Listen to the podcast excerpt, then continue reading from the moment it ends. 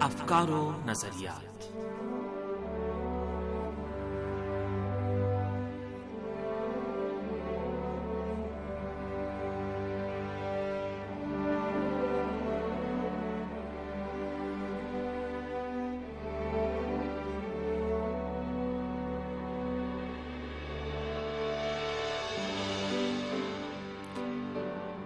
عزیز سامعین، پروگرام افکار و نظریات کے ساتھ حاضر خدمت ہیں۔ عباس سید کا سلام قبول کیجیے۔ سامعین، آج کے پروگرام میں بھی ہم ایران کے اسلامی انقلاب کی گزشتہ چالیس سالہ تاریخ کے تناظر میں ایران کے اسلامی نظام اور خطے کے دیگر ممالک کے ساتھ اس سیاسی نظام کے موازنے کو پیش کریں گے۔ امید ہے ہمارا آج کا یہ پروگرام بھی آپ کی معلومات میں اضافے کا باعث بنے گا۔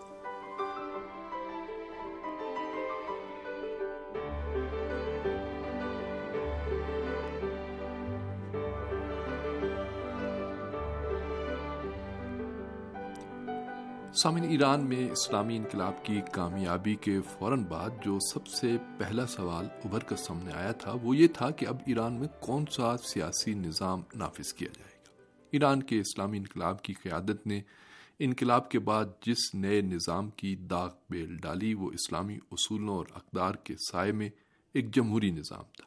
انقلابی قیادت اس کے درپے تھی کہ ایران میں ایسا نظام رائج کیا جائے جس سے آمریت کا راستہ ہمیشہ کے لیے رک جائے اور عوام اسلام کے حقیقی سماجی نظام کی نعمت سے بھی بہرہ مند ہو سکے۔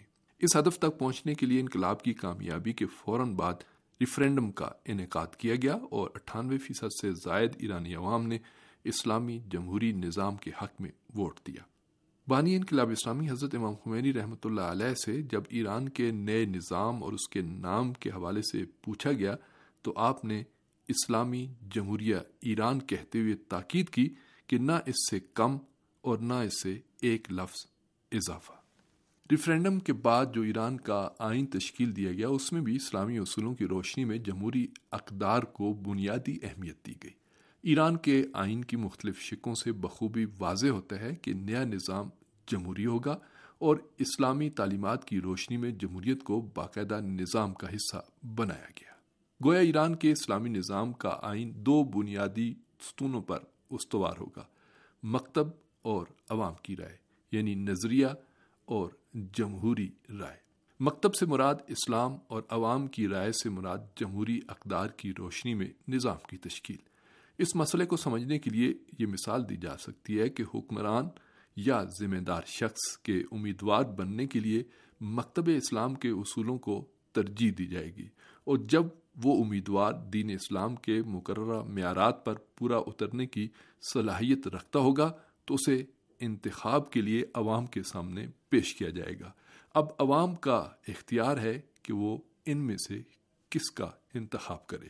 عوام اس طرح کے افراد میں سے جس فرد کا بھی انتخاب کریں گے، وہ قانونی اور آئینی ہوگا۔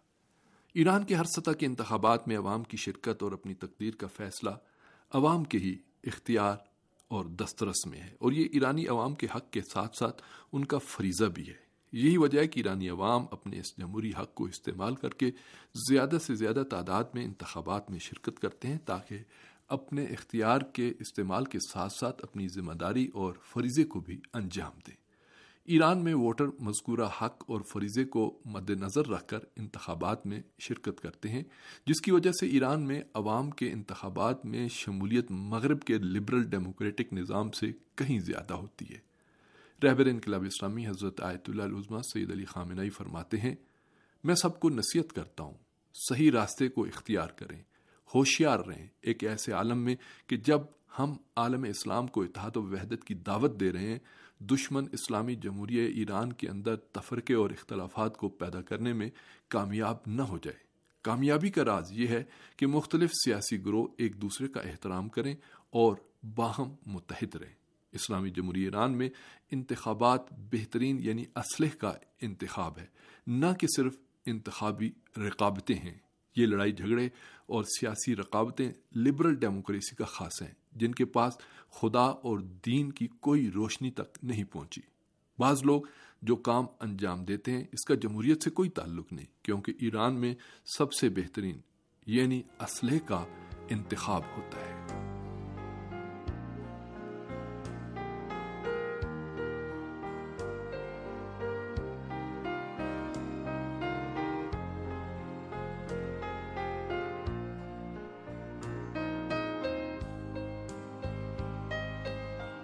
رہبر انقلاب اسلامی ایک اور موقع پر فرماتے ہیں، آج کی جدید دنیا میں جس کا نام جمہوریت رکھ دیا گیا ہے، حقیقت میں یہ ماضی کا استبدادی نظام ہی ہے۔ ڈکٹیٹرشپ کو جمہوریت کا نیا لباس پہنا دیا گیا ہے۔ مختلف استبدادی گروہ ایک دوسرے کے مقابلے میں انتخابات میں شرکت کرتے ہیں یعنی رقابت گروہوں کے درمیان ہوتی ہے۔ عوام کا اس میں کوئی عمل دخل اور لین دین نہیں ہوتا۔ ایک گروہ جیت کر ملک کا اقتدار اپنے ہاتھ میں لے لیتا ہے اور تمام وسائل پر قابض ہو جاتا ہے۔ یہ گروہ سیاسی قوت اور اقتدار کی طاقت سے استفادہ کرتے ہوئے تمام سرمایہ اپنے مفادات کے راستے میں استعمال کرتا ہے۔ لبرل ڈیموکریسی کی جمہوریت جھوٹے پروپگنڈے اور دھوکے و فریب سے لوگوں کو اپنا گرویدہ بناتی ہے۔ آج دنیا میں جہاں کہیں بھی جمہوری انتخابات کا ناٹک رچایا جاتا ہے وہاں امیدوار اور اس کا گروپ اپنی کامیابی کے لیے بے بہا سرمایہ خرچ کرتا ہے۔ آج کی مغربی جمہوریت اقتدار اور سرمایہ کے پنجے میں سسک رہی ہے۔ ایران کے اسلامی جمہوری نظام میں مغرب کے نام نہاد جمہوری نظام کے برخلاف عوام کو اقتدار اور حکام کے انتخابات میں باقاعدہ شریک کیا جاتا ہے۔ دنیا میں کوئی بھی ایسا انقلاب نہیں جس نے اپنی کامیابی کے پچاس دن کے اندر نئے نظام کے لیے، عوام سے رائے لینے کے لیے ملک کی ریفرنڈم کرایا ہو۔ ایران میں یہ عمل انجام دیا گیا۔ پچاس دن کے اندر ایرانی عوام کو اس بات کا اختیار دیا گیا کہ وہ اپنی مرضی کا نظام انتخاب کریں۔ ایرانی عوام نے بھی اپنی قیادت کے جمہوری فیصلے پر لبیک کہتے ہوئے ریفرینڈم میں بھرپور شرکت کی اور اٹھانوے فیصد سے زائد عوام نے اسلامی جمہوری نظام کے حق میں ووٹ دیا۔ ایران میں جمہوری تسلسل کا اندازہ اس بات سے لگایا جا سکتا ہے کہ گزشتہ چالیس سالوں میں تقریباً ہر سال کوئی نہ کوئی انتخابات منعقد ہوئے ہیں۔ پارلیمانی صدارتی، بلدیاتی، خبرگان یا اس طرح کے دیگر انتخابات میں عوام نے بل واسطہ یا بلا واسطہ ہمیشہ بھرپور شرکت کی اور اسلامی نظام سے اپنی وابستگی کا کھل کر اظہار کیا۔ رہبر انقلاب اسلامی حضرت آیت اللہ عثمان سعید علی خامنائی نے صدر ڈاکٹر حسن روحانی کی حلف برداری کی تقریب سے خطاب کرتے ہوئے فرمایا تھا، نئی نسل اور ہمارے نوجوانوں نے انقلاب سے پہلے کی صورتحال کا مشاہدہ نہیں کیا ہے۔ امام خمینی رحمۃ اللہ علیہ کا یہ عظیم کارنامہ ہے کہ آپ نے صدیوں پرانے خاندانی بادشاہی نظام اور ایران میں بیرونی مداخلتوں کو ختم کر کے ایرانی عوام کے لیے ایسا نظام تشکیل دیا جس میں عوام اپنے ملک کی تقدیر کے خود مالک ہیں اور اقتدار میں شریک ہیں، نیز اپنی مرضی کے حکام منتخب کر سکتے ہیں۔ رہبر انقلابی اسلامی اسی خطاب کے اگلے حصے میں فرماتے ہیں، عوام کو چاہیے کہ ایران میں اسلامی جمہوریت، عوام کے سیاسی کردار اور حکام کے انتخاب میں عوام کی شرکت پر افتخار کریں۔ نئے حکومتی سیٹ اپ میں جو حکام اپنی ذمہ داریاں سنبھالیں گے، وہ ایران کی گزشتہ چالیس سالہ اقدار، محنت اور کوششوں کے وارث ہیں۔ اور ماضی کے ان ذمہ داروں نے علمی، فکری اور عملی اور نظریاتی بنیادوں پر جو کارہائے نمایاں انجام دیے ہیں، وہ انقلاب سے پہلے ہرگز موجود نہ تھے۔ ایرانی قوم نے گزشتہ چالیس سالوں میں مختلف چیلنجوں اور رکاوٹوں کو عبور کرتے ہوئے اپنے اسلامی اور جمہوری سفر کو جاری رکھا ہے۔ اور یہ سفر سیاسی اور سماجی استحکام اور داخلی اور خارجی قوتوں کے مقابلے میں مضبوط اور توانا ہونے کا سفر ہے۔ امریکہ اور اس کے ہواریوں نے ایران کے اسلامی انقلاب کے خلاف داخلی اور خارجی دونوں محاذوں پر متعدد رکاوٹیں، مشکلات اور مصائب پیدا کیے۔ لیکن ایران کے اسلامی نظام نے اپنی اسلامی اور جمہوری قوت سے ہر چیلنج کا بھرپور انداز سے مقابلہ کیا۔ نہ صرف اپنے آپ کو مضبوط کیا، بلکہ ایران اس وقت خطے کا اہم ترین ملک ہے اور اس کی حمایت اور مشورے کے بغیر خطے کی سیاست آگے نہیں چل سکتی۔